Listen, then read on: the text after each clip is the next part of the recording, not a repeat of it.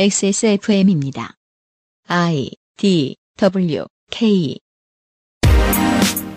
그 아실의 유승균 PD입니다. 23년 4월 첫 목요일에 애증의 정치 클럽, 한국 여권의 저출산 대응 정책, 그리고 이보다도 황당한 한국 여권의 역사 수정주의에 대해 정리하는 시간을 가져보겠습니다.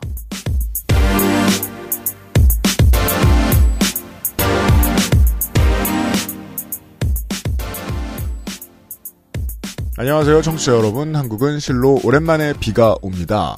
어, 2022년 6월에 라스베가스에 홍수가 나서 세계적으로 이슈가 됐던 적이 있습니다. 왜냐하면 네바다 지역은 사막이니까요.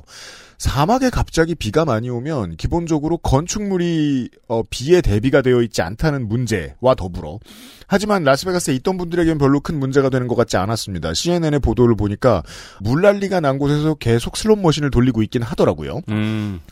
다만 이제 사막 지역에는 그 선진국들이 태양광 패널을 어마어마하게 깔아놓고 있는데 이곳이 배수 시설이 거의 되어 있지 않아서 문제가 되고 쓰러지기도 하고 더 나아가서 갑자기 필 일이 없는 풀이 피니까 그 전력의 생산량이 확 줄어버리는 아, 박. 그 풀은 또 확 자라죠. 네. 그 사막의 풀은 그래가지고 그늘이 되죠. 이런 문제들은 한국에서는 정반대로 겪고 있습니다. 실로 오래간만에 비가 와서 어, 해갈에 도움이 되는 동시에 한동안 준비가 안 되어 있다가 라스베가스 같은 문제를 겪기도 합니다. 한국에 계속 살고 있는 입장에서는 대체 이게 얼마만에 빈지 깜짝 놀랄 정도입니다. 음. 중부지방까지 비가 올라오는 일이 쉽지 않았습니다. 아무튼 다행스럽게 비가 왔습니다. 화재 때문에 고생하시던 많은 청취자 여러분께 안부 인사를 전하면서 499번째 그것은 알기 싫다 시작합니다. 이 방송이 나가고 있을 때쯤이면 윤세민과 저는 정신없이 무언가를 정리하고 어, 행사 준비를 하고 있을 겁니다. 네, 여러분 모르셨죠? 저 여기 있었어요. 네. 윤세민 에디터와 함께 있어요. 한마디 못하고 광고 들어갈 뻔했네요. 잠시 후에 애증의 정치 클럽 시작하겠습니다. 이번 주. 그것은 알기 싫다는 마구 긁고 노는 케미하우스 애견 매트, 제주가일의 가장 달콤한 순간 프로넥, 관절 건강에 도움을 줄 수 있는 큐비엔 관절 건강엔 MSMS 도와주고 있습니다. 청취자 질문입니다. 헬마우스는 대본이 없으면 말을 아예 못하는 사람이라던데 사실인가요? 아닙니다. 저는 그 알실 기준으로 보면 대본 내용의 10배를 떠들고 가는 사람입니다. 자, 이런 영양가 없는 질문을 빼고 모든 질문을 청취자 여러분께 받고 있습니다. 청취자가 실제로 있다 파트 2 영상 질문 이벤트 북구여우 소장, 손희상 선생, 타투이스트 도희, 전혜원 기자, 농축산인, 나성인, 그리고 헬마우스에게 평소 궁금하셨던 것들을 40초 이내에 영상에 담아서 xsfm25 골뱅이 gmail.com으로 3월 30일 목요일까지 보내주세요. 그것은 알기 싫다 500회 공개 방송에서 청취자 여러분 앞에서 저희가 직접 답하고 영상을 보내주신 분께 엄청난 선물을 보내드리겠습니다. 23년 4월 8일 토요일 오후 3시에 직접 만나 뵙겠습니다.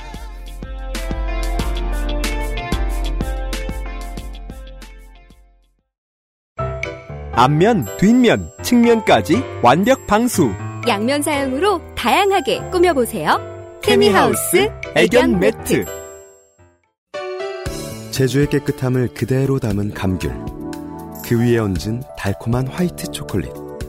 입안 가득 녹아드는 색다른 풍미. 촉촉함 속에 감춰진 바삭한 식감. 먹을수록 빠져드는 고급 천연 초코 디저트.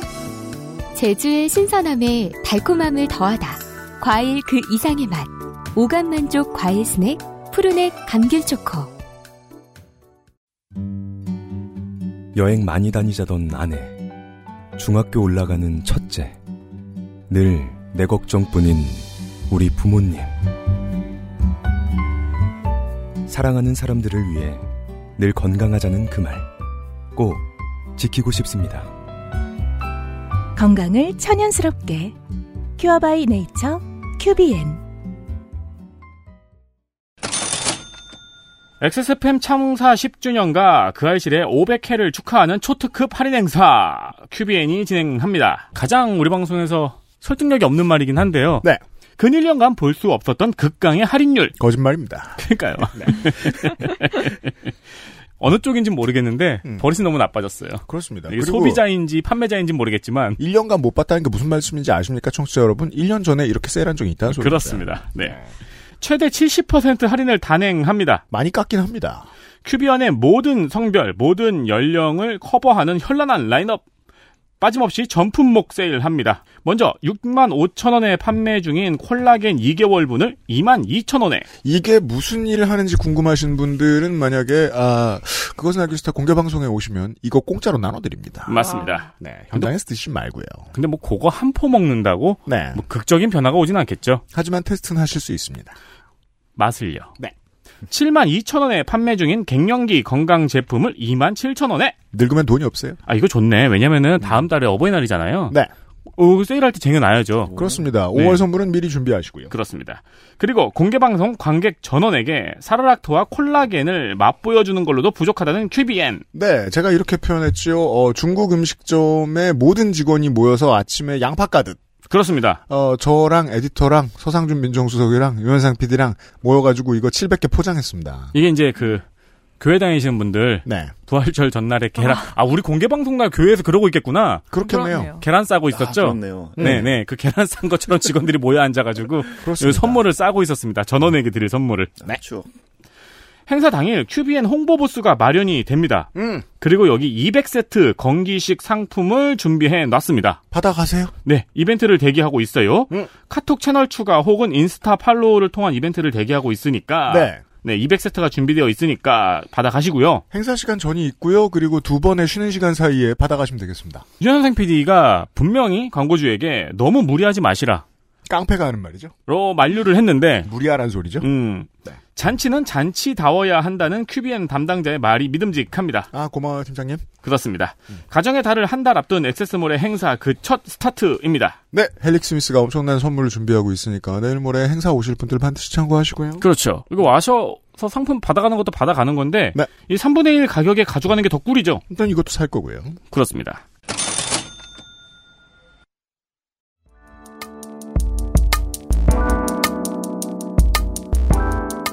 기본에 충실한 뉴스 큐레이션. 애증의 정치 클럽.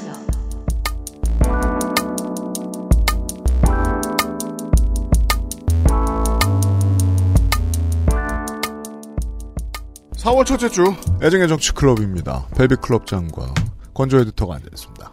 네, 안녕하세요. 벨비 클럽장입니다. 네, 건조입니다. 네. 아, 이 얘기를 합시다. 한 번도 관련된 얘기를 해본 적이 없습니다. 정말요? 우리 방송에서. 어, 이게 또 한국만의 일이 아니기도 한데 그렇죠. 한국이 제일 심하죠. 네. 아무래도. 네.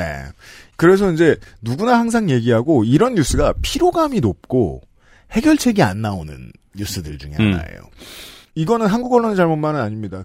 미디어의 기본적인 특질인데 많이 다루는 문제의 경우에는 솔루션이 없어집니다. 음. 예. 첨예하게 대립하고 있다로 끝나는 경우가 많거든요. 맞아요. 이거 어느 나라에서나 다 그래요. 본질을 건드릴 수 없는 뉴스이기도 합니다. 따라서 모두가 이야기하지만 음. 저출산에 대한 이야기. JCS.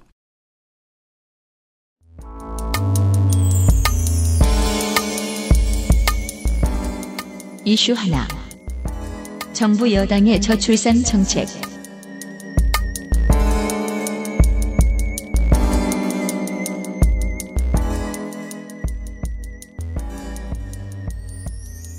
네, 너무 많이 들으셨겠지만 2022년 출산율은 0.78명입니다. 0.78명. 네. 80년대 아파트의 주차 대수율이죠. 어. 음. 그리고 현재 인구 규모를 유지하는데 필요한 출산율이 2.1명이고요. 자, 지금 여기서- 아파트의 네. 주차 대수율이죠. 아. 음. 네, 그래서 여기 아래로 떨어지면 저출산이라고 저희가 얘기를 하죠. 2.1 이하. 네, 2.1. 2.1에 다시 도달할 가능성은 거의 없습니다. 예. 그렇죠. 지금 이만큼 되는 나라가 OECD 중에 거의 뭐 없습니다. 없을 거예요. 음, 네. 제가 알기로도 없습니다. 네.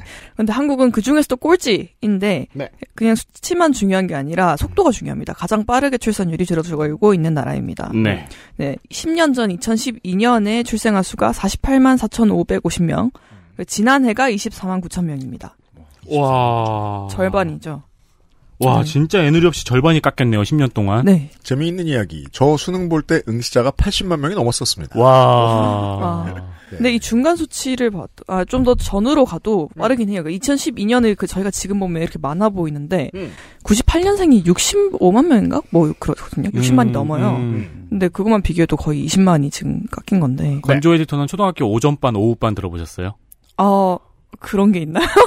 심지어 반이 13반까지 있었는데도. 어, TMI나 떠들고 앉았을까요? 제가 다니던 초등학교는 그 학년당 10반이었는데 학생 수가 한 반에 60명이었죠. 그렇죠. 네. 아. 제가 다니던 고등학교는 한 학년에 1000명이었습니다. 하나, 요즘 한 전교생이 학년에. 1000명이 되게 많죠. 예, 그래서 3000명. 근데 바로 옆에 있는 학교도 3000명. 그래가지고 6000명이 토요일에 버스 타려고 싸우던 게 어제 같네요. 그래서 길에 나가면 온통 애새끼들이 다 담배 피고 있었어요. 이게 이제 서울 지역에 사시는 분들 한정해서 이런 느낌을 받으셔야 돼요. 어, 수도권에 서울이 아닌 다른 도시에 가시죠? 그럼 깜짝 놀라셔야 됩니다. 애가 너무 많거든요. 음. 예. 이 얘기는 거기에 애가 많다는 뜻이 아니라 거기서 그칠 게 아니라 서울에 애가 없다는 게 네, 중요합니다. 맞아요. 예. 아이가 없어집니다. 저 근데 서울도 보면 특정 지역만 많은 걸 또 볼 수 있더라고요. 네. 네, 요즘 저희 애들 그냥 문화센터 하는데 문화센터 좋은 데는 또 이렇게 예약하기는 또 어렵더라고요. 어, 그렇죠. 음, 음.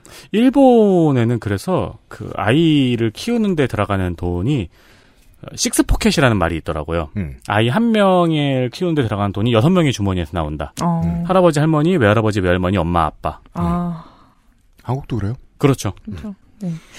네, 그래서 저희가 저출산 얘기를 떠든 지는 굉장히 오래됐지만 0.78이라는 수치는 굉장히 강력한 숫자였습니다. 그 음. 중에서도 지난 2월부터 온갖 저출산 정책이 정말 괴담처럼 떠돌고 있습니다. 이게 괴담했던 이유가 누가 주장했다라고 하는데 누군지 알아보려고 하면 없어요. 어, 이거는 공상단 선언보다 더하네요. 네, 네, 진짜 도시괴담이에요. 그건 누군지 알았잖아. 네, 네. 분명히 너, 있었던 것 같은데, 네, 없어지고요. 네. 네, 여기에서 이제 정치의 중요한 원리를 하나, 한국 정치의 중요한 원리를 하나 확인하실 수 있는 게 바로 에드벌룬 정치입니다. 음, 네. 말을 슬쩍 꺼내 봅니다. 이게 이제 주머니에서 살짝 보여주듯, 어, 이게 새 폰 산 사람처럼 음. 슬쩍 보여줍니다. 반응이 좋으면 정책까지 몰아붙입니다. 현재 여당의 경우에는 정책까지 몰아붙일 능력이 없죠, 국회에서. 음. 그래서 시행령으로 몰아붙일 수는 있겠죠. 아무튼 할 수 있어요. 음. 그리고 욕을 먹으면 내가 말 안 했다. 그냥 해본 소리다로 음. 들어갑니다. 분기가 이렇게 나뉘죠. 저출산 정책과 관련된 정부 여당 관계자들의 어, 여러 가지 이야기들이 괴담으로 남는 이유가 그겁니다. 에드벌룬을 띄워봤다가 바로 팡 터뜨린 겁니다. 네, 확인하시죠. 네, 2월부터 그렇게 터진 정책들을 좀 살펴보려고 합니다. 음. 제가 세운 목표는 지금까지 나온 정책들을 통해서 현 정부가 인식하는 저출산 문제의 원인이 뭔지, 맞아요. 그리고 외면하고 싶어하는 원인은 뭔지 한번 맞아요. 그려보는 겁니다. 음. 네, 우선 이건 괴담이 아니에요. 누가 주장했는지 명확한 것부터 보겠습니다. 법안입니다. 음. 네, 가사근로자법 개- 일부 개정안인데요.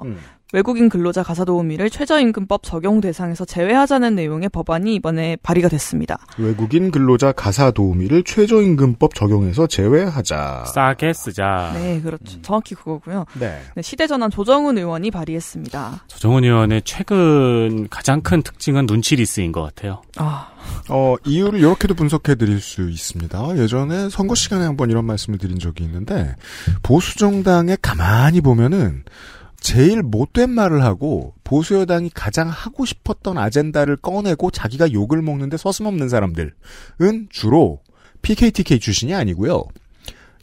강원이나 충청권의 의원들이 그런 사람들이 많습니다. 음.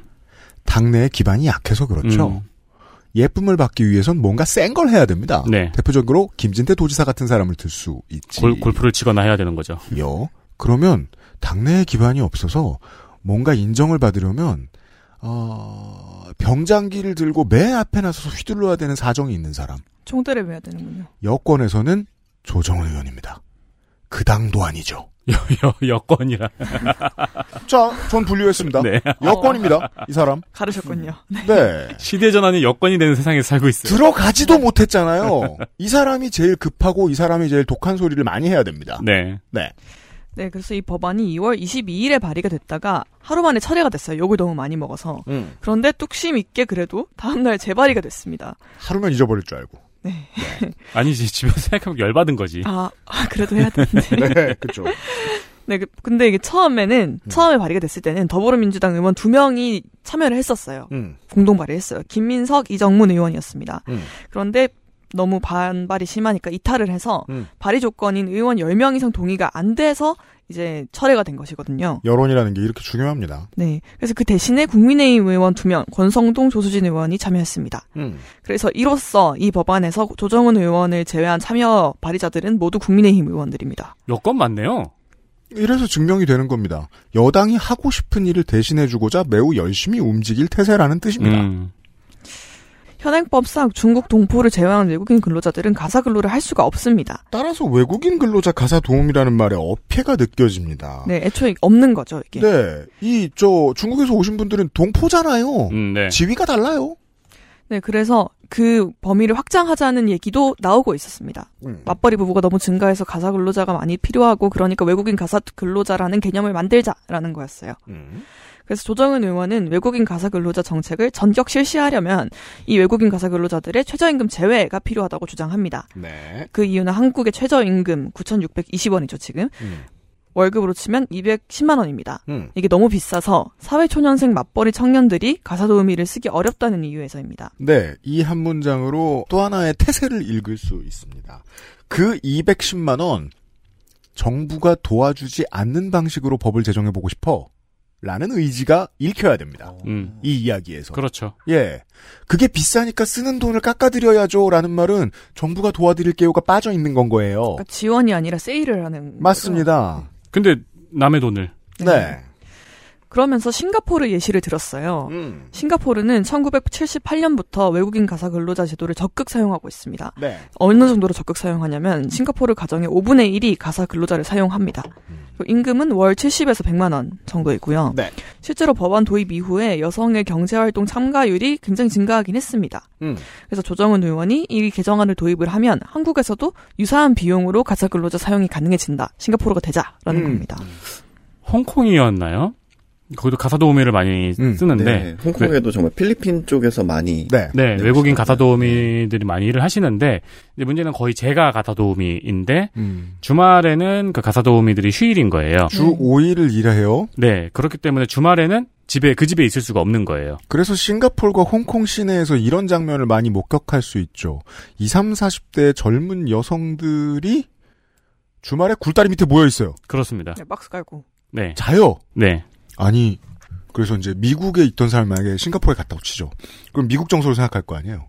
죄다 약쟁이구먼. 이렇게 그렇죠. 생각하겠지만 알고 보면 약은 입에도 안 대고 음, 코에도 안 대고 어, 받은 돈은 다 집에 송금하는 효자 효녀들이에요. 네, 예, 그런 사람들이 왜 주말에 밖에 나가 있어야 되느냐 이런 일 때문이에요. 살 곳이 없으니까요. 네, 그 이런 디테일은 그, 그 싱가폴과 홍콩은 그런 걸 외면하는 거잖아요. 이걸 외면할 준비를 하고 이 제도를 도입한 거잖아요. 저는 그게 리콴유식 자본주의라고 생각하는데 한국 보수 정당은 이 리콴유식 모델을 너무 좋아합니다. 누가 희생되더라도 cost efficient 음, 이걸 너무 좋아합니다. 심지어 그 모델에서는 그래도 싱가포르는 어느 정도의 안전망을 깔려는 척은 했어요. 그래서 한국보다 그런 가사 근- 외국인 가사 근로자에 대한 어떤 학대에 대해서 처벌 수위도 굉장히 높고 음, 네, 한국엔 아예 없죠. 일- 일단 외국인 가사 근로자가 없고 그런데 음. 그냥 일반 이주 근로자들에 대해서도 음. 뭔가 임금 착취나 뭐 혹은 학대나 이런 것에 대해서 그렇게까지 처벌을 강하게 하지 않는데 네, 네. 네, 그런데 싱가포르는 그런 제도를 마련해 놓은 상태에서도 음. 학대 문제가 너무 많이 발생한다라고 지금 사회 문제가 되고 있는 상황이거든요. 네. 네, 그렇다면 이걸 한국에 가져왔을 때 어떻게 될까라는 생각을 좀 해보게 되죠. 만약에 이제 학대가 그때 이제 막 도입을 해서 학대가 나올 거 아니에요. 무조건 100% 나오겠죠. 그러면 그때 가서 싱가포르에서 이렇게 하니까 또 뭔가 하자라고 도입할 거예요. 그게 좋은 일일까? 그때 이미 망가져 있습니다. 네. 음. 네. 그럼 나중에 또 싱가포르 보고 베껴가지고 태영하자 그럴 겁니까? 음. 그리고 노동의 값을 낮추자는 거잖아요. 네. 양쪽의 학대가 있겠죠. 아, 가장 그렇죠. 중요한 디테일이 있습니다. 4, 50대 여성의 취업문을 닫아버리는 효과가 생깁니다. 음, 음, 국내 네. 예, 가사 노동자의 네. 안 그래도 다른 일로 취업하기 되게 힘들거든요. 네. 음. 그래서 아까 양쪽의 학대가 있을 것이다라고 윤세민 에디터님께서 말씀해 주셨는데 그 비판이 바로 나왔어요. 이미 그 정치하는 엄마들이라는 시민 단체에서 음, 장하나 전 의원. 네네네. 이런 식으로 돌봄 노동을 싼값에 칠 수 있는 일, 뭐 일정 이상- 수준 이상의 처우가 불필요한 일이라고 보면 그 결과로 돌봄 노동의 질은 낮아질 수밖에 없다는 그렇죠. 거예요. 음. 그리고 뭐 당연히 뭐 인종차별과 이제 국제노동법 위반 문제도 지적이 됐고요. 음. 그런데 여기에 대해서 이제 조정은 의원이 반박을 했습니다. 네, 이미 한국은 가사 도우미를 최저 임금 적용해서 제외하고 있다라는 음. 거예요. 그래서 지금 법적으로도 문제가 안 된다는 겁니다. 음. 그래서 이게 진짜 그런지 한번 알아봤는데 네. 최저임금법 3조에 따르면 음. 동거하는 친족만을 사용하는 사업과 가사 사용인에게는 이 법을 적용하지 아니한다라는 예외 규정이 있어요. 있군요. 네, 그 이유는 고용노동부가 밝혔는데 음. 가사 사용인은 개인 사생활과 관련되어 있어서 국가적인 감독 행정이 미치기 어렵기 때문에 근로기준법 적용에서 제외하고 있다 고 밝혔습니다. 네, 누군가가 열심히 개입해서 이 익셉션을 만들려고 옛날에 한번 애를 쓴 적이 있던 흔적이 보이죠. 네, 네. 네, 그리고 그걸 막으려는 시도도 있었어요. 음. 네, 이렇게 가사 근로자들이 너무 사각지대로 몰리니까 음. 2021년에 통과된 법안이 가사 근로자 법입니다. 음. 풀네임은 가사 근로자의 고용 개선 등에 관한 법률이고요. 네. 이걸 개정하자는 거예요. 그래서 음. 조정은 의원이 이 네. 사각지대를 보호하기 위해 만든 법을 개정해서 음. 최저임금 적용해서 다시 빼자라는 건데요. 아, 다시 보호하지 말자. 네, 외국인에 한해서만요. 음. 네. 어찌 보면 이때 이미 예전에 씨앗을 뿌려놓은 것을 조정훈 의원이 발견했다고도 볼 수 있습니다. 노동법에 굳이 여기 예외를 왜 둬요? 음. 누가 억지로 둔 거죠? 나중에 조정훈 의원 같은 사람이 나타나가지고 다 풀어헤치길 기대하면서. 네. 네, 그래서 이거 개념을 좀 명확히 해야 되는데 음. 가사 근로자법이라고 아까 말씀을 드렸잖아요. 음. 그래서 가사 사용인과 가사 근로자가 달라요. 음. 그래서 가사 근로자법에 의해서 보호되는 최저임금을 적용받는 가사 근로자들은 음. 그래서 고용노동부가 인정한 가사 서비스 제공 기관에 소속된 사람입니다. 네. 그래서 이분들은 인정을 받고 그렇지 않은 가사 사용인은 여전히 최저임금에서 제외가 되는 상황인 거죠. 음. 그래서 조정은 의원의 말에 약간 그 어폐가 해결은 됩니다. 음. 아까 비싸서 못 쓴다라고 했는데 음. 동시에 가사 사용인들이 최저임금에서 이미 제외되고 있다라고 음. 했잖아요. 네. 지금 비싼 그 사람들은 가사 근로자들인 거죠. 음. 월급 200만 원 이상을 받으시는 분들은. 음, 음. 네. 그들이 아, 조정은 의원의 의도대로 나라가 바뀌면 노동시장에서 탈락할 최초의 타겟입니다. 근데 이거는 이제 엄마 아빠들이 비싸다고 생각하기도 하지만 원하기도 하는 거거든요. 어, 국가에 등록이 된 에이전시가 데리고 있는 보증해줄 기관이 따로 회사나 기관이 따로 있는 노동자를 가사에 자기 가사에 쓰고 싶다는 거예요. 네. 거기에 만족할 생각이 있기 때문에 최저임금 이상을 주려고 하는 거고 그걸 없앨 거예요. 네. 네, 그럼 이제 진짜 괴담으로 넘어가 볼게요. 네. 네. 자 조정훈 의원이 왜 여권인지를 증명했고요. 네, 가장 화제가 된 저출산 정책 중 하나가 음. 20대 아이 셋 아빠 병역 면제입니다. 아 놀라움 그 자체예요. 어, 이거는 저 군대 갈 때도 이렇게 아스라이 들었던 말인데. 음. 네.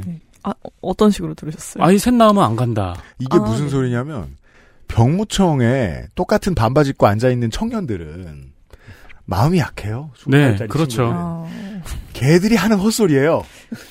근데 그- 아스라이 들었어요. 근데 그게 아마 이미 있는 걸 들으셨을 수도 있어요. 이게 어. 네그 아이셋 20대의 아이셋일 때 경우에 병역을 면제해 주는 게 이미 있거든요. 그런데 음. 그 경우에는 이제 소득도 봐요. 음, 네. 음, 그러면 이제 소득이 얼마 이하면은 진짜 이제 가정을 건사하기 위해서 음. 그 일을 해야 된다 이런 이유로 해주는 네. 건데 부대 상근 같은 경우는 있었던 것 같아요. 어떤 뭐 부양할 가족이 많던가 근데 이러면 그거는 그러니까 아버지가 건실하면 안 될 거예요. 맞아요. 네. 여러 가지 이유들이 부양 가족이 안 될 테니까. 있어요. 음. 아예 근거 없는 말은 아닌데 더 보죠. 음. 네. 그래서 이건 어디서 나왔느냐? 국민의힘 정책위원회에서 검토한 저출산 대책의 일부입니다. 음. 30세 이전에 자녀를 3명 이상 낳을 경우 남성의 변역을 아예 면제하는 아니고요. 네. 같이 나온 것들도 한꺼번에 볼게요. 아동수당 확대. 가 있는데 음. 8세 미만에게 원래 월 10만 원씩 지급되던 아동 수당이 있습니다. 근데 음. 이걸 18세 미만까지 월 100만 원으로 늘려서 길게 주겠다는 겁니다. 음. 그리고 남성 육아휴직 의무화가 얘기가 됐고요. 음. 이건 그나마 좀 의미가 있는 것 같아요. 이건 뭐 어느 정부든 다 추진하던 겁니다. 네. 그리고 또 상대적으로 덜 주목받은 게 음. 있는데 조부모가 부모에게 재산을 증여할 때 음. 부모가 낳은 자녀의 수에 따라 증여세를 적용하지 않는 방안. 그렇습니다. 음. 정말 창의적이지 않나요? 와, 재벌가는 대가족을 이루겠네요. 네. 안 그래도 재벌가는 번식을 많이 합니다. 그렇죠. 아니 네. 근데 재벌가는 그 면제되는 증여세가 어마어마할 거 아니에요.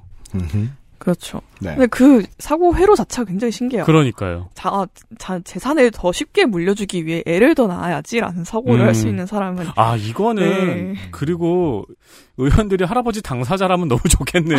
손주도 많아지고. 아, 아마 당사자분들께서 내지 않으셨, 않으셨을까. 네. 네.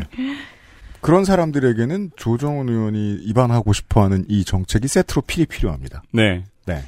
네, 그 여기까지 살펴봤을 때 떠오르지 않을 수 없는 사람이 있습니다. 음. 나경원 전 저출산 고령사회위원회 부위원장입니다. 아 어디 갔지? 그러게요. 증발하셨어요. 동작에. 네. 나 전 부위원장이 물러난 이유가 음. 주택 대출 원금 탕감이라는 저출산 대책을 언급해서였죠. 네.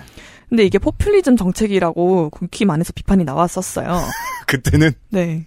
초선 의원들이 연판장을 돌렸습니다. 아니 뉴스에서 정책 이야기가 나올 때는 그 되게 정책과 무관한 분노 때문에 그런데 우리가 내일 이 시간에도 그 양곡관리법 문제에 대해서 다루겠습니다만은 그 본질 때문에 화가 난 게 아니에요. 대통령이 국회를 무시했기 때문에 화가 난 거지. 음. 근데 이건 더하죠. 어, 대통령이 이 사람 당대표 나올까봐 짜증난다는 이유 때문에 이게 무슨 정책인지, 어, 아무런 분석도 없이 신입 국회의원들이 연판장을 돌려버렸습니다. 그래서 왜 이런 말을 했는지 기억하시는 분들도 적을 거예요. 네. 근데 저희가 그렇게 정책 분석을 막 하지 않아도 아까 나열한 정책들과 이 똑같아요. 정책이 네, 성격이 다르지 않다는 건 알 수 있죠. 네.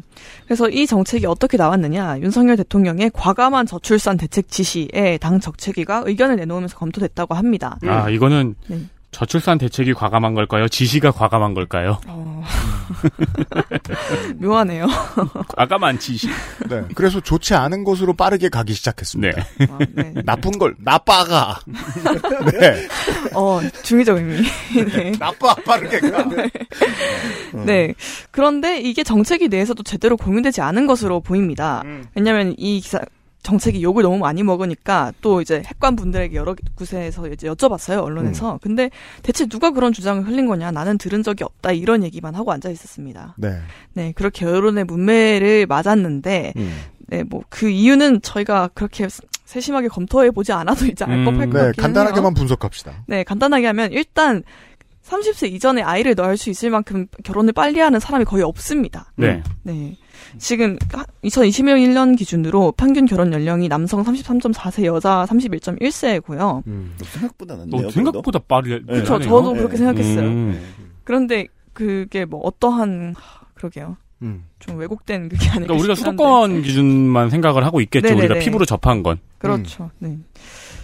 그런데 이걸 저출산 대책이라고 내놓는다라고 하면은 좀 핀트가 다르죠. 이걸 어린 부부들을 돕는 지원 정책으로 내놓은 게 아니라 저출산 대책으로 그렇죠. 내놓은 거라고 하니까. 네. 그러니까 병역 면탈의 목적으로 빠르게 정말로 아이 셋을 낳은 20대 부부의 그 다음 삶은 누가 책임져 주는가? 그것도 그렇고 그렇게 하- 그걸 병역 면제를 위해서 그렇게 할 수 있는 사람은 대체 어떤 사람인가? 그렇죠. 네. 네. 그래서 국민의힘은 논란이 지속되니까 해당 정책을 공식 제안한 적도 없고 추진 계획도 없다고 밝혔습니다. 음, 또 맞춥니다. 네, 에드벌룬을 내렸습니다. 몰라. 그러나 여론의 반응에서 뒤늦은 철회를 한 것이 아니냐는 얘기가 나오죠. 음. 왜냐하면 저희가 아까 말씀하신 띄었다 터트리는 걸 너무 많이 봤기 때문입니다. 어, 그럼요. 네. 네. 가장 최근의 사례가 주 69시간제죠. 음. 너무 최근이네요. 그거, 그건 또 어디 갔지? 그러게요. 제가 그거 좀 이따 얘기하려고 했는데 올 봄에 여당과 정부의 가장 중요한 코드가 제가 느끼기에는 인기 없는 정책을 몰아서 하고 있다는 거예요. 이런 믿음인 거죠. 총선 전에 빨리 다 까먹을 만한 시기. 네. 지금이 리밋이라고 보는 게 아닌가 싶어요. 실제로 그건 대통령 워딩이었잖아요. 네. 한일 정상회담도 만약 올해 말에 했죠? 내년에 위험합니다. 음, 맞아요. 예. 어, 그리고 뒤집어서 이렇게도 생각할 수 있죠? 내년 4.3 때 대통령 갑니다. 가죠. 음. 왜냐하면 그 다음 주가 총선이기 때문입니다. 네. 올해는 안 갔지만. 자, 이 정책도 마찬가지인데요. 이거는 사실 뭐, 저, 제가 왜 우리 방송에서 얘기 안 하려고 했냐면, 엄청난 펀더멘털을 얘기할 필요가 있기 때문에요. 펀더멘털만 얘기하고 나면은 좀 허무하거든요. 진행자 입장에서. 그러니까 이런 문제. 아니, 아이를 낳고 싶은 사회는 아이를 안 낳아도 잘 사는 사회입니다. 그렇잖아요. 그렇죠. 네. 교육이 좋고 치안이 잘 돼 있고 극우가 없고 자본의 쏠림이 낮으며 승자가 독식하지 않는 사회여야 애를 낳아요. 본능적인 공포는 제도로서 이렇게 다, 그러니까 한두 가지 제도로서 막아설 수 있는 게 아니잖아요. 그리고 한국은 대표적으로 요즘 그런 거 많이 느끼고 있지 않습니까? 삶의 평균을 속이는 사회입니다. 삶의 평균치가 어마어마하게 높다고 거짓말하죠. 음, 음. 네. 예. 수능 기준으로 봤을 때 10% 안쪽으로 들어가죠? 10%에서 8% 사이다. 그럼 못 사는 사람으로 취급돼요. 음. 국민 90%를 바닥에 깔고 싶어 하는 사회예요. 그건 미디어도 네. 책임이 있고 정치도 책임이 있잖아요. 이 모든 걸 다 해결하자면 기본적으로 그러니까 왜 제가 이게 논평으로서 가치가 없는지 논증할 수 있습니다. 기본적으로 보수 정당이 망해야 돼요. 이 대책 그 디테일로 얘기할 것 같으면 이 대책들은요 다 한 가지의 코드만 가지고 있습니다. 아이를 팔고 돈을 받아라라는 메시지입니다. 음, 맞아요. 그 메시지를 이해한 다음에 아이를 낳으면 내 행복해질 거라고 생각하는 이걸 보고 그 희망을 갖는 사람은 아이를 팔고 싶은 사람일 뿐입니다. 적어도 제가 보긴 그래요. 예. 이래서 정치 논평으로서 의미가 없다고 말씀드리는 겁니다. 기본에서 너무 다 글러 먹었으니까 그렇잖아요. 그 글러먹은 기본을 보여주는 상징적인 회의가 네. 있었습니다. 네. 보자. 네. 바로 대통령 직속 저출산 고령사회위원회가 개최한 2013년 제1차 회의였고요. 음. 지난달 28일에 이제 7년 만에 대통령이 직접 주재해서 화제가 됐었습니다. 음. 네, 근데 위원회 문제 인식은 아까 말씀하신 그 펀더멘탈의 부분에서 어떤 부분에서 보면 발전을 한 것 같아요. 음. 네, 이렇게 서술을 했는데요. 음. 저출산 문제는 결혼과 출산에 영향을 주는 다양한 사회 경제적 요인 및 가치관 변화, 경제적 사회 환경 등 인식과 사회 구조 변화가 복합적으로 작용한 결과라고 이 문제를 정의를 했습니다. 맞는 말입니다. 근데 이걸 알면서 왜 그럴까라는 생각이 이제 들기 시작하죠. 음. 옛날 같았으면 이제 양육비가 너무 많이 들어서 그렇다, 뭐 음. 규택이 문제다 이렇게 한 가지 원인을 딱 지목하고 그것 만 해결하려고 했는데 2000년대 네. 초보였거든요. 정치도 이런 경우를 처음 당해봤으니까. 그렇죠. 근데 한국은 이게 이런 문제가 문제가 된 지 이제 20년이 됐단 말이에요. 네.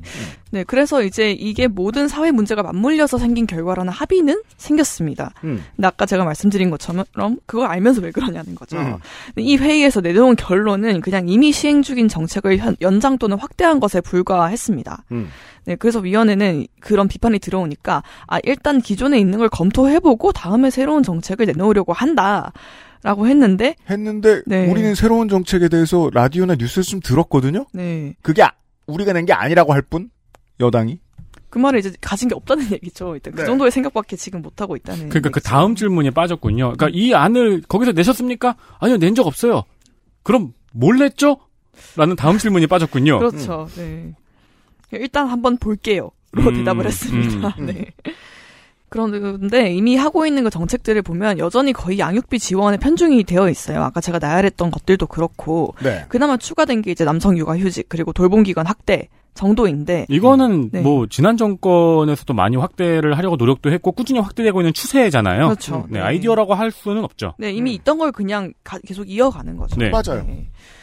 그런데 여기다가 동시에 주 69시간제를 한번 내밀었다는 거는 대체 뭘 하고 싶은 건가? 이제 뭘 추진하고 싶은 거지 라는 좀 의문이 생기죠. 네.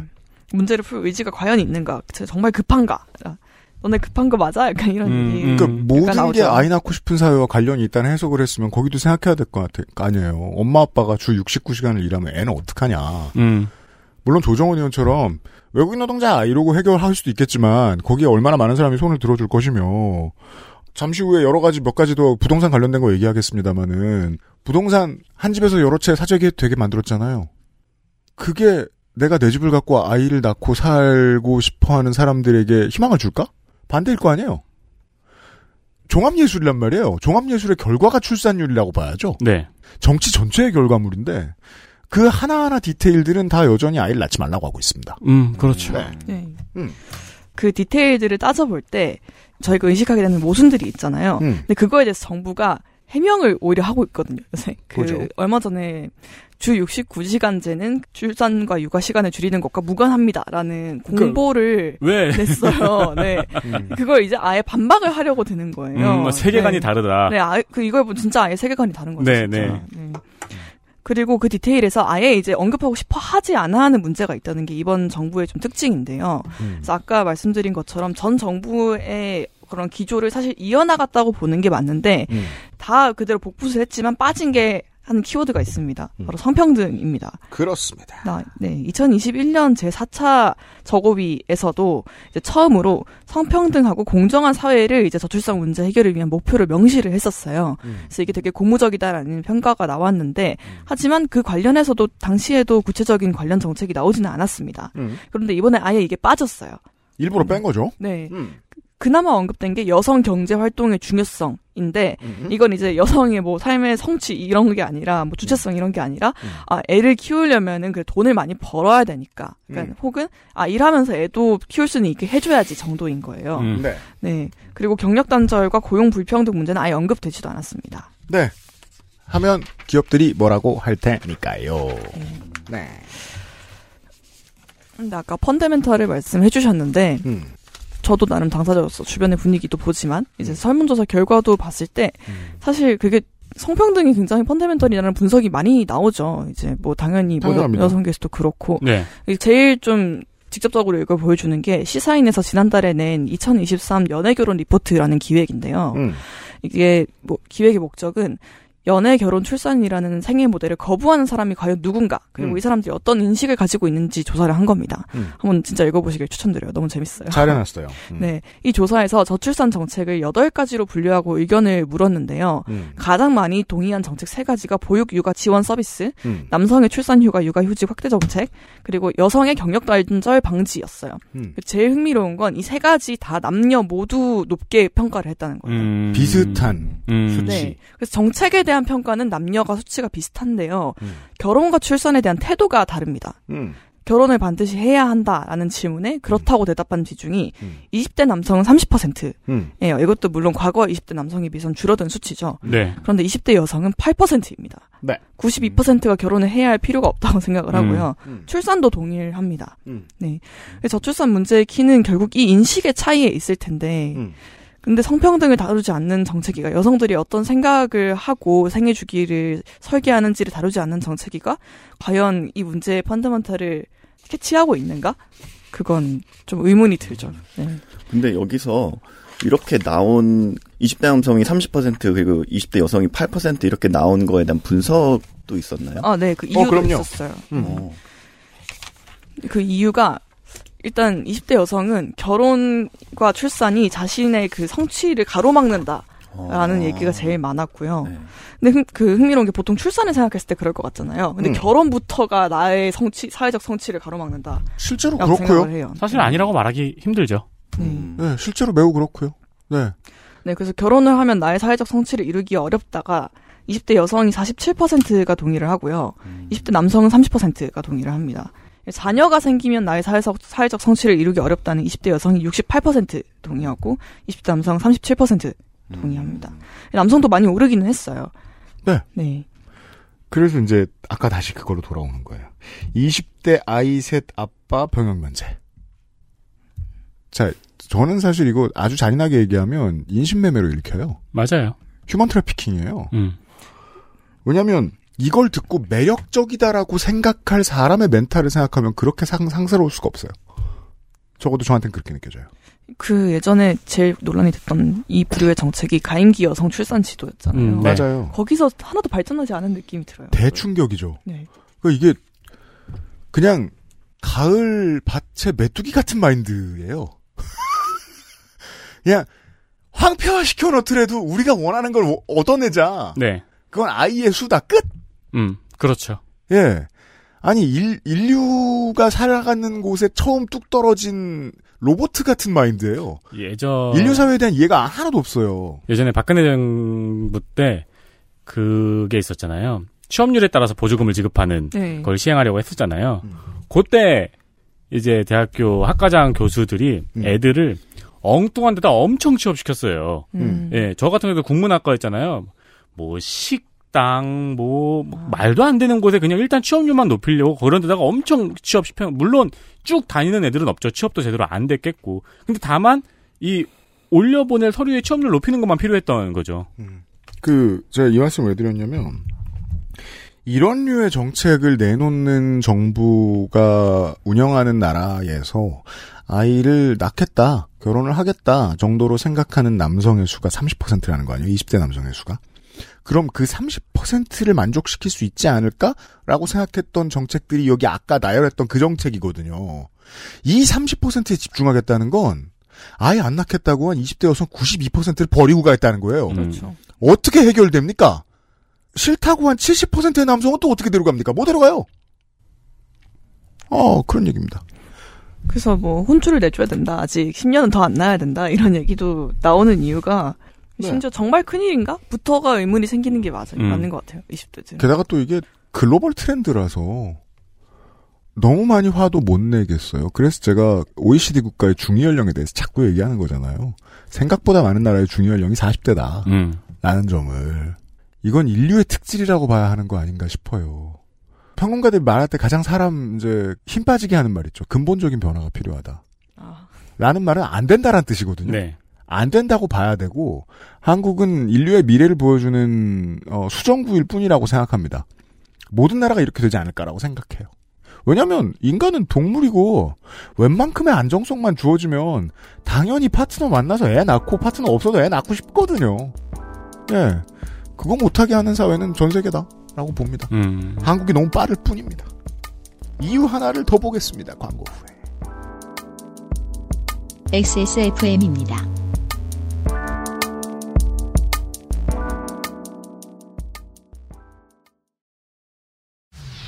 인체 적용 시험을 마친 프리미엄 원료 MSM.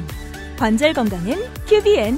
제조원 주식회사 우리바이오 유통판매원 주식회사 헬릭스미스 제주의 신선함에 달콤함을 더하다. 과일 그 이상의 맛. 오감 만족 과일 스낵 푸르넥 감귤 초코. 청취자의 질문입니다. 선생은 글 읽기만 하느라 평생 몸을 쓴 적이 없다던데 사실인가요? 아닙니다. 저는 앉은 자리에서 10근의 고기를 먹는 팔척의 거한입니다.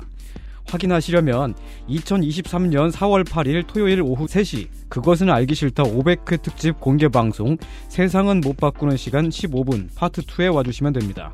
저 농축산인 타투이스트 도이, 헬마우스, 나성인, 북극 여우 소장, 전혜원 기자와 함께 그 알실의 10년을 빛내주신 청취자 여러분을 만나 뵙겠습니다. 예매는 인터파크에서 3월 17일 금요일 저녁 7시부터 시작합니다.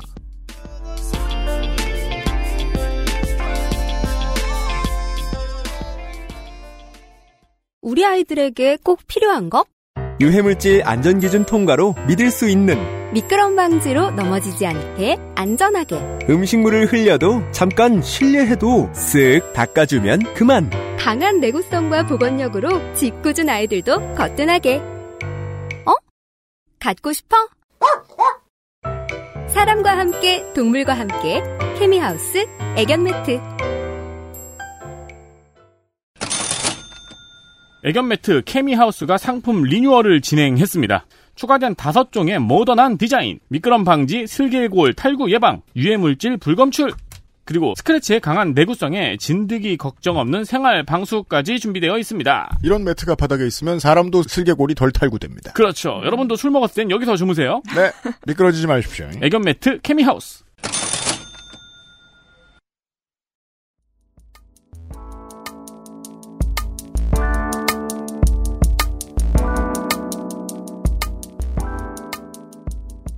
국민의힘 전당대회는 흥행이 잘 됐습니다. 네.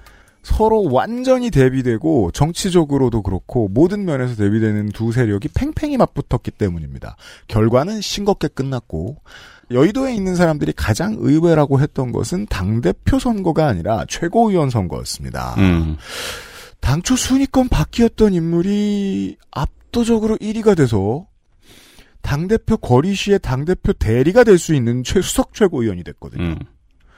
그 사람이 요즘 난리도 아닙니다.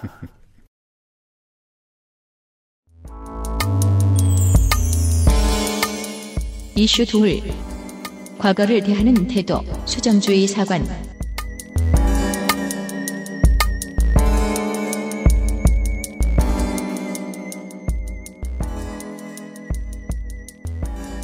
거기에 대해서 얘기를 해보겠습니다. 네. 어, 방금 말씀하신 분, 그래서 국민의힘 김재원 최고위원이시죠. 네. 네. 어, 그래서 국민의힘 김재원 최고위원이 최근, 어, 정말 정치권을 뜨겁게 달구고 있는데요. 음. 어, 5.18이나 이제 4.3 등 과거사에 대해서 연일 실언을 하는 바람에 계속해서 구설수에 오르내리는 중입니다. 음. 또한 지난주에는 고 전두환 대통령의 손자 전우원 씨가 광주를 방문해 화제를 모으기도 했는데요. 음. 오늘과 이제 내일에 걸쳐서 어, 국가 그리고 우리는 아픈 과거를 어떻게 대하고 있는지 그리고 과거로부터 회복한다는 것은 어, 어떤 의미인지 등에 대해서 여러분과 함께 고민해보는 시간이 됐으면 좋겠습니다. 그렇습니다. 흉한 얘기들을 좀 들으시겠습니다. 어, 유달리 봄에는 국가적 아픔을 기리는 날이 보니까 많은 것 같더라고요. 음. 우선 3월 넷째 주 마지막 금요일에는 서해 수호의 날이 있습니다. 네. 올해는 그것을 이제 3월 24일에 기, 기렸고요. 음. 어, 곧이어 4월 3일은 제주 4.3 사건의 희생자 추념일이죠. 음. 4월 16일은 세월호 참사가 일어난 날이고 이를 계기로 2015년에는 이날을 국민 안전의 날로 정했습니다. 네. 이렇게 들어보진 못했지만 날짜는 기억합니다. 네. 그죠? 네, 개인적으로도 명칭이 좀 어색하게 느껴지는데요. 음. 그리고 마지막으로 5월 18일은 광주 민주화운동 기념일이죠. 그렇죠. 그래서 일단 서해 수호의 날 기념식은 2주 전에 음. 그리고 4.3 출연식은 이번 주에 열렸습니다. 네. 하지만 정부가 이 두 행사를 대하는 태도에서는 확연한 온조차가 느껴졌는데요. 지난 정부를 기억해 보시면 언론이 다루는 무게감이 달랐을 뿐 이 두 행사에서 딱히 큰 차이 없었거든요. 네. 예. 정부가 두는 비중은 이번엔 바뀌었어요. 네. 어, 우선 그 3월 24일에 국립 대전 현충에서 열린 서해 수호의 날 기념식에는 야당 지도부는 참여하지 않은 반면에 음. 여당에서는 윤석열 대통령과 김건희 여사를 비롯해 김기현 당대표 그리고 주호영 원내대표 등의 지도부 인- 인사가 대거 참여를 했습니다. 음. 그리고 특히 여기에서는 매우 극적인 연출이 돋보인 행사였는데요. 이걸 또 생각해냈어요. 네. 이날의 하이라이트가 있었는데 바로 윤석열 대통령의 롤콜이었습니다. 음. 어, 현직 대통령으로는 처음으로 어, 제2연평해전, 천안함 그리고 연평도에서 전사한 55명의 용사 이름 하나하나를 호명하면서 이들을 기리는 시간을 가졌는데요. 음. 우선 단상에 윤 대통령이 올라오자 잠시 이제 목이 메어서 한동안 말을 잇지 못했습니다. 네. 그리고 이어지는 오케스트라의 정말 감동적인 연주를 배경 삼아서 용사들의 이름을 울먹이면서 부르기 시작했죠. 음. 그 장면에서는 이제 눈물을 훔치는 김건희 여사의 모습 또한 카메라에 이제 포착이 됐었고요. 그렇죠. 이런 장면들을 통해서 정부가 전달하고픈 메시지가 이례적으로 굉장히 뚜렷하게 전달되는 행사였습니다. 네. 그동안 실력 없다고 욕먹었는데 칼을 갈았어요. 그렇죠. 이 행사에서. 여기까지 만 보면 사실은 좋은 일이에요. 네, 그렇습니다. 네. 네, 그래서 대통령실의 이도훈 대변인도 소감을 얘기했는데 어, 좀 뿌듯해하셨던 것 같더라고요. 음. 그래서 어, 유족과 장병들 그리고 예비역 군인 등이 많은 격려를 우리한테 보내줬다. 음. 그리고 그들은 이제 이제야 나라가 정상적으로 가는 것 같다. 음. 이렇게 많은 말씀을 주셨다. 이렇게 덧붙였어요. 네. 그렇게 행사를 진행했는데 제주 4.3 추념일을 대하는 정부와 여당의 태도에서는 서해 수호의 날을 대할 때와 같은 정성과 진심을 찾아보기는 조금 어려웠습니다. 그렇습니다. 네, 윤 대통령은 바로 전 주말 동안 통영, 순천, 대구 등을 방문하는 일정이었고, 어, 특히 대구의 서문시장은 1년 사이에 벌써 네 번째 방문했습니다. 음. 그랬는데 역사적으로 큰 의미가 있는 그 제주 4.3 추념일에는 왜 어, 제주도에 못 가냐 이런 평가가 잇따랐는데요. 음. 아, 이건 저는 굳이? 라는 생각밖에 안 들더라고요. 음. 네. 대구 방문한 게요? 아니면 아니요. 제주도 안 간 거예요. 안 간 거, 안간 네, 거를 굳이 왜 안 가냐? 굳이? 네. 변명도 되게 굳이 굳이 하더라고요. 그러니까요. 근데 특히 작년에는 이제 당선인 신분으로 어쨌든 가긴 했었잖아요. 네. 제주 4.3 추념식에 당선인으로 참여했었기에 음. 제주 시민들은 아마 그 보수 정권 최초의 대통령 참석을 기대했던 것 같은데 올해 아마 실망이 컸던 것 같습니다. 음. 그리고 또한 어, 윤 대통령뿐만 아니라 국민의힘 김기영 당대표 또한 시급한 민생 현안을 이유로 불참하였습니다. 대신 참석한 한덕수 총리가 이제 그래도 대통령의 추념사를 대독했는데요. 네. 그 내용 또한 굉장히 약간 당황스럽습니다. 음. 내용에는 이렇게 적혀 있는데요. 제주를 문화관광지역으로 거듭날 수 있도록 정부의 지원을 아끼지 않겠다거나 지금과 같은 콘텐츠 시대에 IT 기업과 반도체 설계 기업 등의 디지털 기업이 제주에서 활약하게 하겠다 등의 이야기가 나와서 음. 이것은 마치 추념사가 아니라 유세 연설을 듣는 것 같은 그런 표현들이 부적절하다는 지적이 있었습니다. 3.1절 기념사 때도 그렇고, 그, 한일 정상회담 때 그 전후에 했던 말들도 그렇고, 이번 4.3 추념사에서도 그렇고, 일관성이 읽히죠. 상처를 어루만져야 하는 곳에 가서 돈 얘기를 합니다. 네. 네. 이, 저, 이 정도 일관성이 있고, 제가 뭐, 그, 화나지 않았느냐라고 궁금해하신 청취자 여러분. 탄핵 사유입니다? 하지만 탄핵 안 되잖아요? 뭐, 음. 어떻겠습니까? 네. 왜 그 헬마 우스 시간에도 이야기를 했었잖아요. 이렇게 관계직용 이야기를 하다가 갑자기 관광객 이야기하고 음. 네 그러는 거. 네. 그리고 또 한덕수 총리에게는 그런 류의 공통점들이 몇 개 있죠, 액션에 있어서. 12구 참사, 거기 이제, 헌화하러 갔다가 쫓겨나니까 수고하세요? 이러고 간 다음에, 음. 거기서 저 유족들한테 못된 소리 하고 있는 사람하고 일일이 악수하고 가죠. 음. 이즘에 하는 애들 행동대장 같은 역할을 종종 합니다. 한덕수 총리 이번에도 4.3 추모 행사에서 그 일하고 간 겁니다. 네. 네. 근데 저는 이게 워딩이 신기하네요. 음. 제주를 문화 관광 지역으로 거듭날 수 있도록 이미 우리나라에서 제주도만큼 문화 관광 지역인 데가 어디 있죠? 그렇네요. 네. 그걸 또 거듭나요? 안 가봤나 봐. 네, 그래도 뭐 어쨌든 100번 양보해서 감안하고 넘어갈 수 있다고 해봅시다. 아니 근데 네. 거짓말이 아니고 진짜로 네. 추념사라고 챗 GPT한테 시켜도 이거보단 잘 쓰겠네요. 아 진짜요. 대통령실의 말대로 그 작년에도 참석했는데 같은 행사에 매년 가는 게 적절한지 고민될 만하고요. 아까 유피디님도 말씀하셨지만 아마 내년에는 가시겠죠. 그러니까 그런 계산도 있지 않았을까 싶습니다. 음. 그래서 문재인 대통령도 뭐 항상 4.3 추념식이나 서해 수호의 날 기념식에 매년 참석한 거는 아니었으니까요. 음. 그리고 또 윤 대통령은 분명 1년 전만 하더라도 통합을 가치로 내세워서 그 5.18 민주화 운동을 헌법 전문에 반영한다고 하기도 했고 음. 또 제주 4.3 사건의 완전한 해결 및 4.3 추모제를 국가적 문화재로 승화하겠다는 어, 그런 공약도 내걸었었고요. 음.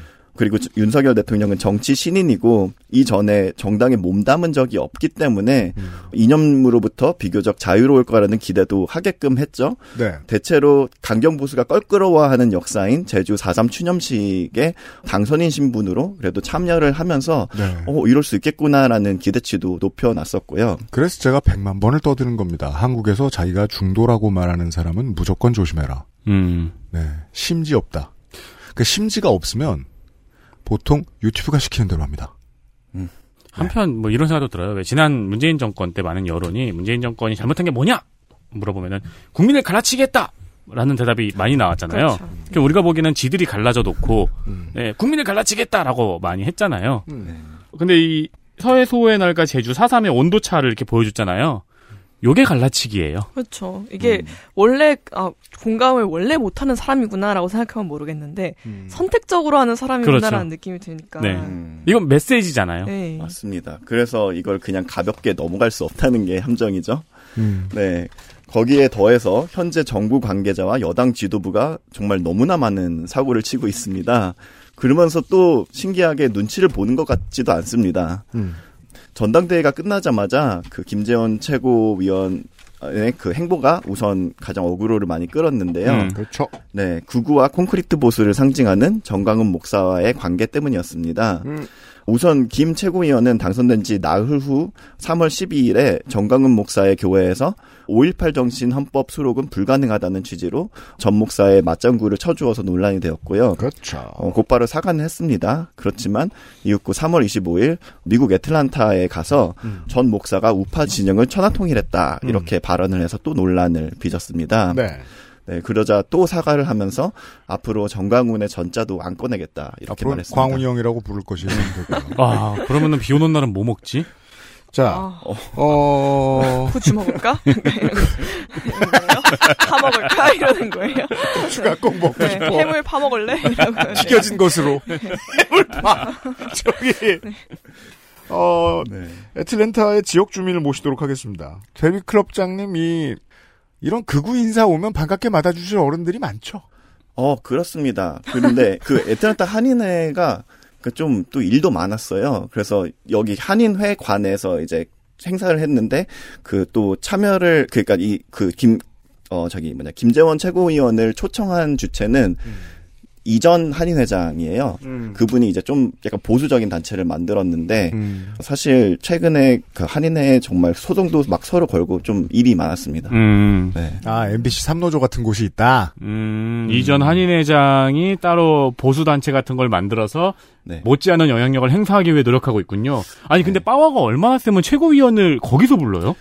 근데 딱히 이게 애틀란타 한인 한인 사회가 그렇게 크지는 않기 때문에 아틀란타 간다 하면 다 정해져 있거든요. 어. 어떤 분이 다 이렇게 실세들이 다 계시고 그럼 그냥 뭐 야구 개막전 보러 간 것으로 음, 하고 아무튼 우리는 저 애틀랜타 얘기를 하던 게 아니라 정광훈 씨 얘기를 하고 있었잖아요. 네. 네. 그렇습니다. 음. 네, 그래서 어쨌든 김재원 최고위원이 정강훈의 전자는 안 꺼냈지만 이번에는 4.3 추념식에 대해서 또 실언을 해서 논란을 일으켰는데요. 음. 대통령 네. 이거 머릿속에 물음표가 또 뜬 거예요. 굳이? 그죠. 굳이. 진짜 굳이가 아닌 것 같아요. 약간. 그 대통령이 불참을 옹호하면서 이제 4.3 기념일이 3.1절과 같은 국경일보다 격이 낮다고 말을 했습니다. 음. 그나마 김재원 최고위원은 사과의 제스처를 취해왔고 이번에도 이- 이번 그 계기를 통해서 당분간 공개 활동을 중단한다고 이제 선언을 했습니다. 그렇습니다. 하지만 또 다른 최고위원이 계시죠. 음. 그 태영호 의원은 그마저도 아닙니다. 그렇죠. 이 사람이 제일 무서워하던 사람은 지금 북에 있기 때문에 무서울 게 별로 없는 것 같습니다. 네. 어. 이미 전당대 과정 중에 그 4.3은 김일성 일가가 자행한 만행이라고 발언해서 굉장히 큰 논란을 일으켰는데 이거는 4.3 사건에 대해서 굉장히 오랫동안 시도돼 왔던 물타기잖아요. 그렇죠. 네. 그러니까 우리가 4.3 사건에서 중요한 거는 진압 과정에서 민간인이 희생된 거지. 그죠. 예, 발단이 어디에 있느냐가 아닌데 네. 그 발단을 가지고 4.3 사건 자체를 흐리려는 시도죠. 네, 맞습니다.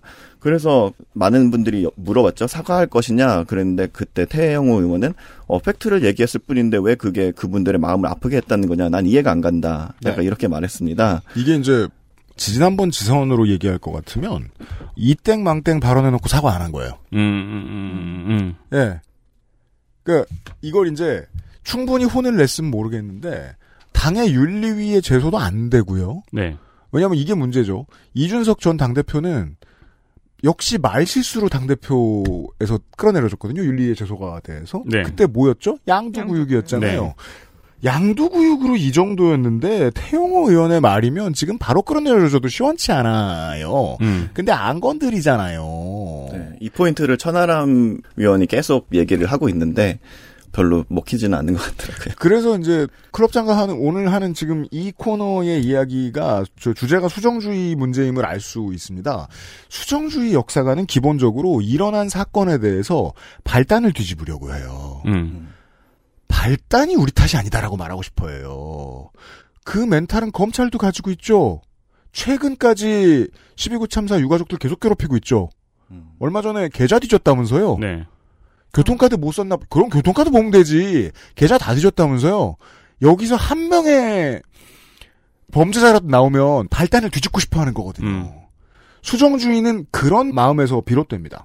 네. 보통. 네. 그렇습니다. 음. 그래서 이제 4.3 당일에도 기자들이 이제 태 의원한테 물었어요. 음. 여전히 상, 사과할 생각이 없냐. 그러면 어쨌든 당일은 조금 톤다운을 할 수 있을 텐데 음. 여전히 이제 태 의원은 어, 떤 점에서 사과를 해야 된다는 건지 아직까지도 납득이 되지 않는다 이렇게 굉장히 당당하고 솔직하게 말을 했는데요. 음. 저는 예전에 그 장면이 생각나더라고요. 이제 태영호 의원이 이제 국회의원 그 유세를 할때 네. 랩을 한 적이 있거든요. 그게 음. 되게 화제가 됐는데 맞아요. 음. 어 진짜 정말 real 힙합이다. 그죠. 정말 respect이다. 맞아요. 아, respect하면 안 되죠. 네. 늙은 아, 어느새부터 힙합은 안 멋져. 아, 진짜요. 이래서 그래요. 네. 그 강남 갑이죠. 어제 문득 이런 느낌이 들었어요. 태영호 의원 지난 총선 때 개명했었어요. 음, 맞아요. 아, 맞아요, 맞아요. 태구민이라. 네, 맞아요, 맞아요. 근데 또 이. 사람이 뭐 네. 프랑스에서 유학을 했는지 저는 영국 통인 걸로 알고 있는데 이 영어로 자기 이름 쓸 때 태를 th를 써가지고 어. 어, 떼구민이었는데 아. 아무튼 당선되고 다시 자기 이름으로 돌아오는 거예요. 문득 생각나는 거예요. 아내가 툭 던지더라고요. 점장이한테 물어봤나 보네. 음, 음. 그렇다면 당 지도부가 될 자격이 있다. 아, 통과했다. 네. 그럴 수 있겠네요. 근데 보, 통 탈북한 분들이 이렇게 이름을 여러 개를 두고 쓰시더라고요. 그래서 약간 대포 이름이에요? 아니 근데 그 모르게요. 어쨌든 본인의 어떤 아이덴티티가 민감할 수 있는 분들이 또 계시니까 네. 그렇게 근데 이제 너무나 공인인 상태인데요. 정, 정, 정, 정, 공인은 아니죠. 정치인은 아니잖아요. 그렇죠. 안전이 문제라면 그럴 네. 필요는 없어요. 네. 네. 예, 예, 예. 그건 신기하네요. 네. 음. 어쨌든 음. 네 이런 그런 지도부와 대통령실의 흐름이 우려스러운 것은 여당이 흘러가는 방향이 너무나 정확하게 도로 자유한국당을 가리키고 있기 때문입니다. 어, 그리고 극우화의 특징이 수정주의 역사관으로 흘러가는 만큼 어, 기껏 우리가 정말 그동안 과- 봉합하려고 했던 과거의 트라우마와 상처들이 어, 다시 벌어지게 되는 그런 문제가 생깁니다. 네. 자유한국당 이게 미래통합당이 되기 전 자유한국당의 특징은 기억해 보면은 음. 우리 공화당류의 세력이 너무 크다고 착각을 했던 거죠. 그 착각이 지금 구체화되고 있죠. 네, 지금 정확히 그러고 있어요. 자, 도심을 지나다니시면서 한번 유심히 펄럭펄럭이고 있는 플래카드를 확인해 보시기 바랍니다. 국민의힘은 대통령이 하고 온 실수에 대해서 완벽하게 쉴드 쳐주는 말을 쓰지 못해요. 그냥 국익에 최선을 다해 외교를 하겠습니다. 음. 음. 쌀값 안정시키겠습니다 정도의 밑뜨뜨미지근한 말을 해요. 대통령이 옳다, 완전 잘했다라는 플래카드는요, 보통 극우정당들이 겁니다. 네. 요즘 그거 느끼셔야 돼요. 아니 우리 공화당이 갑자기 플래카드를 걸기 시작하더라고요. 네, 요새 많이 보여요. 안 보였는데. 하고 자, 저, 저 자민당이죠. 한국자민당. 자민당 아직도 있어요? 한국자민당 잘 있어요. 아 그래요? 정규제가 멀쩡한데. 어. 네, 한국자민당의 존재를 처음 소개했던 콘텐츠죠, 저희가. 극우가 좋아할 만한 일들을 열심히 하고 있다는 반증이 되겠습니다, 이번 정권이. 네. 네. 네, 그러면서 꼬리 자르기를 하는 게 신기해요. 그 자유통일당이랑 오늘 아침인가요? 어제였나 나온 인터뷰를 봤는데 그 국민의힘 대변인 분이 나오셔가지고 음. 라디오에서 막그 정광훈이 대체 국민의 아니 정광훈 목사가 국민의힘에 어떤 영향을 미치고 있는가라고 음. 했을 때 아니 뭐 우리 당 사람도 아닌데 내가 알아야 하느냐 뭐 이런 저- 식으로 대답하더라고요. 저는 어설프게나마 그 정강 목사를 요즘은 진짜 칼같이 자르려고 하고 있잖아요. 국민의힘에서 음. 안 그랬었거든요. 음. 어설프게나마 짐작이 가는 게 저 음. 사람은 원하는 게 있는 사람이다라는 게 읽힌 것 같아요. 음. 국민의힘에서. 아, 그리고 사실 뭐 정치 조금만 해도 그 눈빛을 보면 바로 압니다. 네. 저 사람은 공천을 원하거나 공천권을 원한다. 음. 정도는 느껴요. 네. 네. 다만 이제 이런 거예요. 국민의힘 김전 최고 같은 경우에는 일단 그렇게 믿기로 한 것 같아요. 정치는 믿음의 예술입니다. 정광훈 목사의 일파들이 도와줘서 내가 최고위원 중에 1등으로 당선됐다라고 믿기로 한 것 같아요. 왜냐하면 그 표가 어디서 나왔는지는 슈레딩거의 표예요. 알 방법은 없습니다. 다만 동원 능력이 엄청 발휘됐다는 게 보도가 덜 됐다는 게 전 너무 짜증나요. 버스 대절이 꽤 많았습니다. 음. 90년대식 전당대회였어요. 그러면 그때는 어떤 일들이 생기냐면 전당대회에서 그 버스를 앞에 세우고 사진을 찍는 어떤 아저씨들이 있어요. 내가 리더인 척하는. 저거 몇 대 내가 불러온 거다라고 얘기를 합니다. 음. 거기에 김재원 최고는 믿어주기로 한 것 같아요. 음. 김재원 최고위원은. 어 이거 정광훈 꺼내. 라고 믿어주기로 한 것 같아요.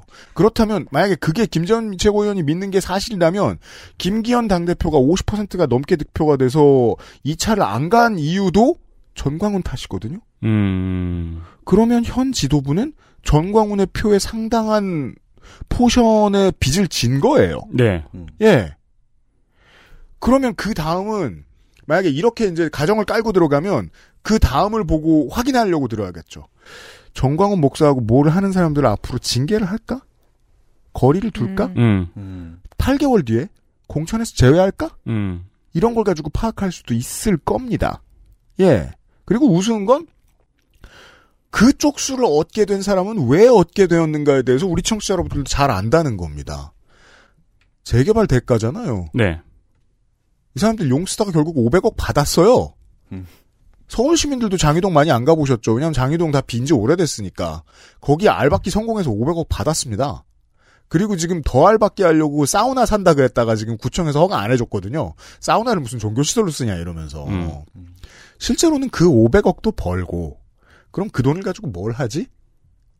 국민의힘의 손을 뻗치기 시작했다는 겁니다. 음. 그것만큼은 분명하다는 걸 김재원 최고위원이 보여주고 있습니다. 실제로 이게 밝힌 전략이더라고요. 이게 정강훈 목사가 아 국민의힘 정령 전략 해가지고 아, 네, 맞아요. 네. 네. 네. 네. 그러니까 원래 본인이 이게 당을 만들어서 이제 원내 진입을 하려 했다가 그게 실패를 해서 네. 이제 아예 국민의힘 쪽으로 이제 틀었다. 약간 이렇게. 그죠? 네. 대한애국당 자유통일당 같은 곳들이 애국당 같은 곳들이 이번에 극우 대안이 될 수 있을 줄 알고 지난 총선 지지난 지선 열심히 부딪혀봤어요. 안 된다는 걸 알았어요. 무능하고 돈이 없고 다 깨강정들이기 때문입니다.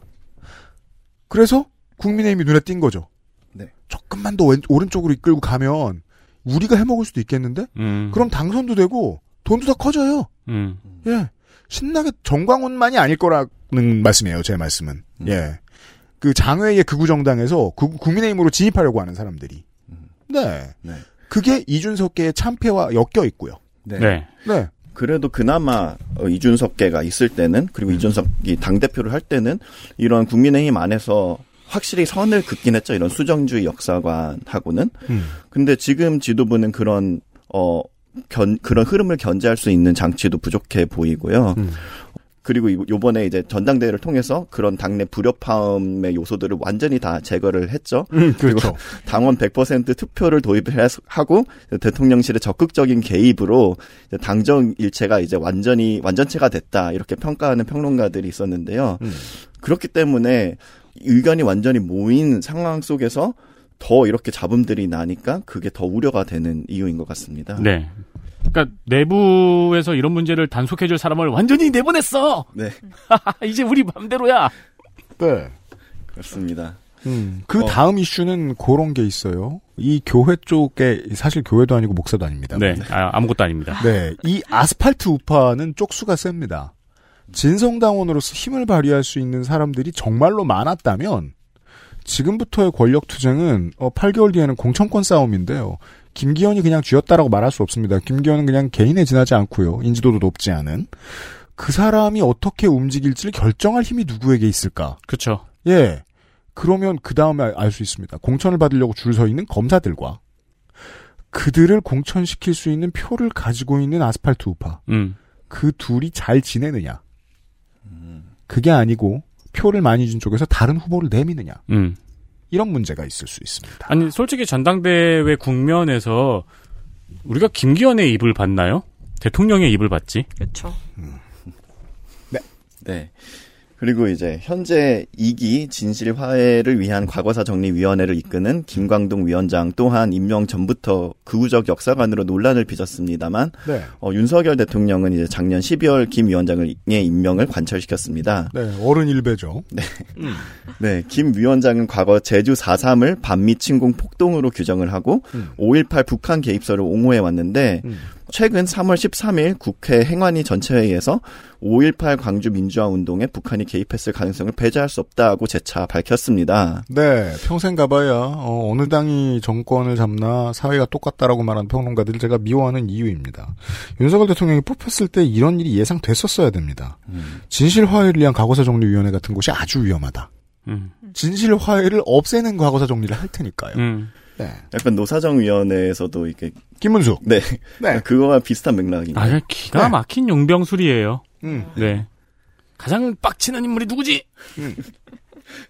네. 그래서 이제 역사학자 김종성은 어, 김광동 위원장의 극우적 역사관의 문제점을 꼬집는데요. 음. 그것은 바로 이러한 관점은 개인 인권보다는 국가의 이익을 우선시한다는 점입니다. 승자의 폭력을 사랑하죠. 네.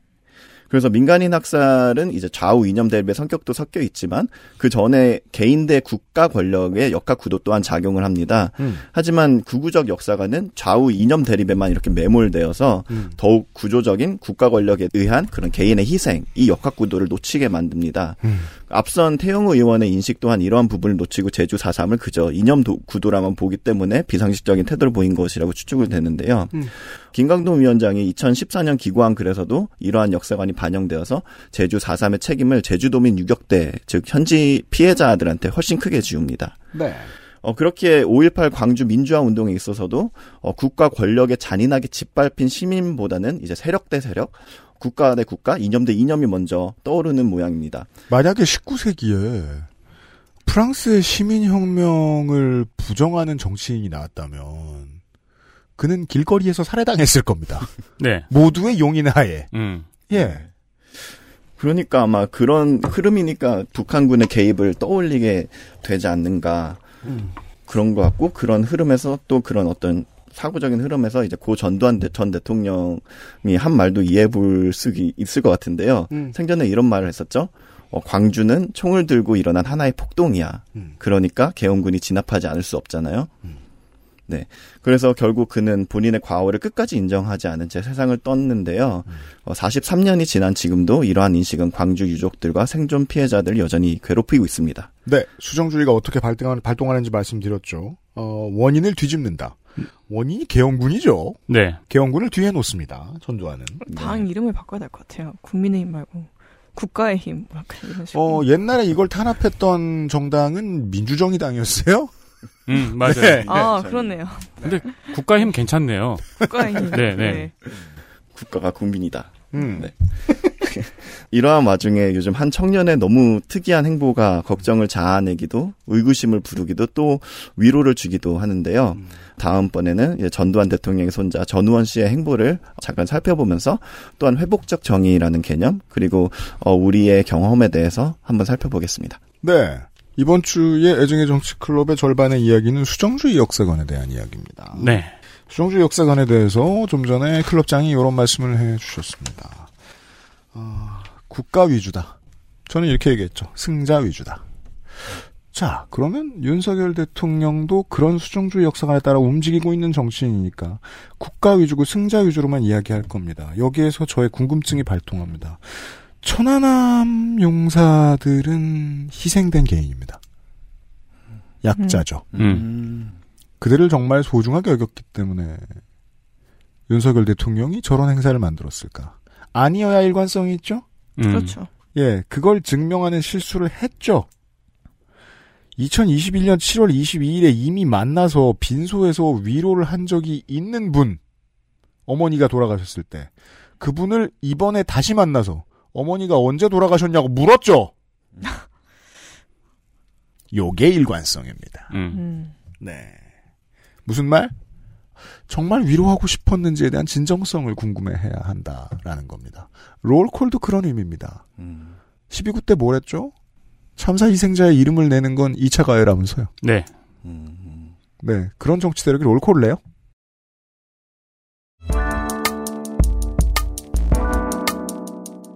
그러면서 어떻게 울먹일 수가 있지? 연기를 그냥 잘하는 건가요? 아니 근데 슬픈 음악이 나오면 눈물 나잖아. 바이올린, 바이올린 누구야? 속으로. 아침에 나오기 전에 마음이 같은 영화를 본 거죠. 제가 울고 싶을 때 쓰는 방법이죠. 마음이를 보면 돼. 오세암 이런 거. 내일 이 시간에도 애증기 정치 클럽이 이어나가도록 하겠습니다. 두 분과 함께 돌아오죠. 감사합니다. 네, 감사합니다. XSFM입니다. I D W K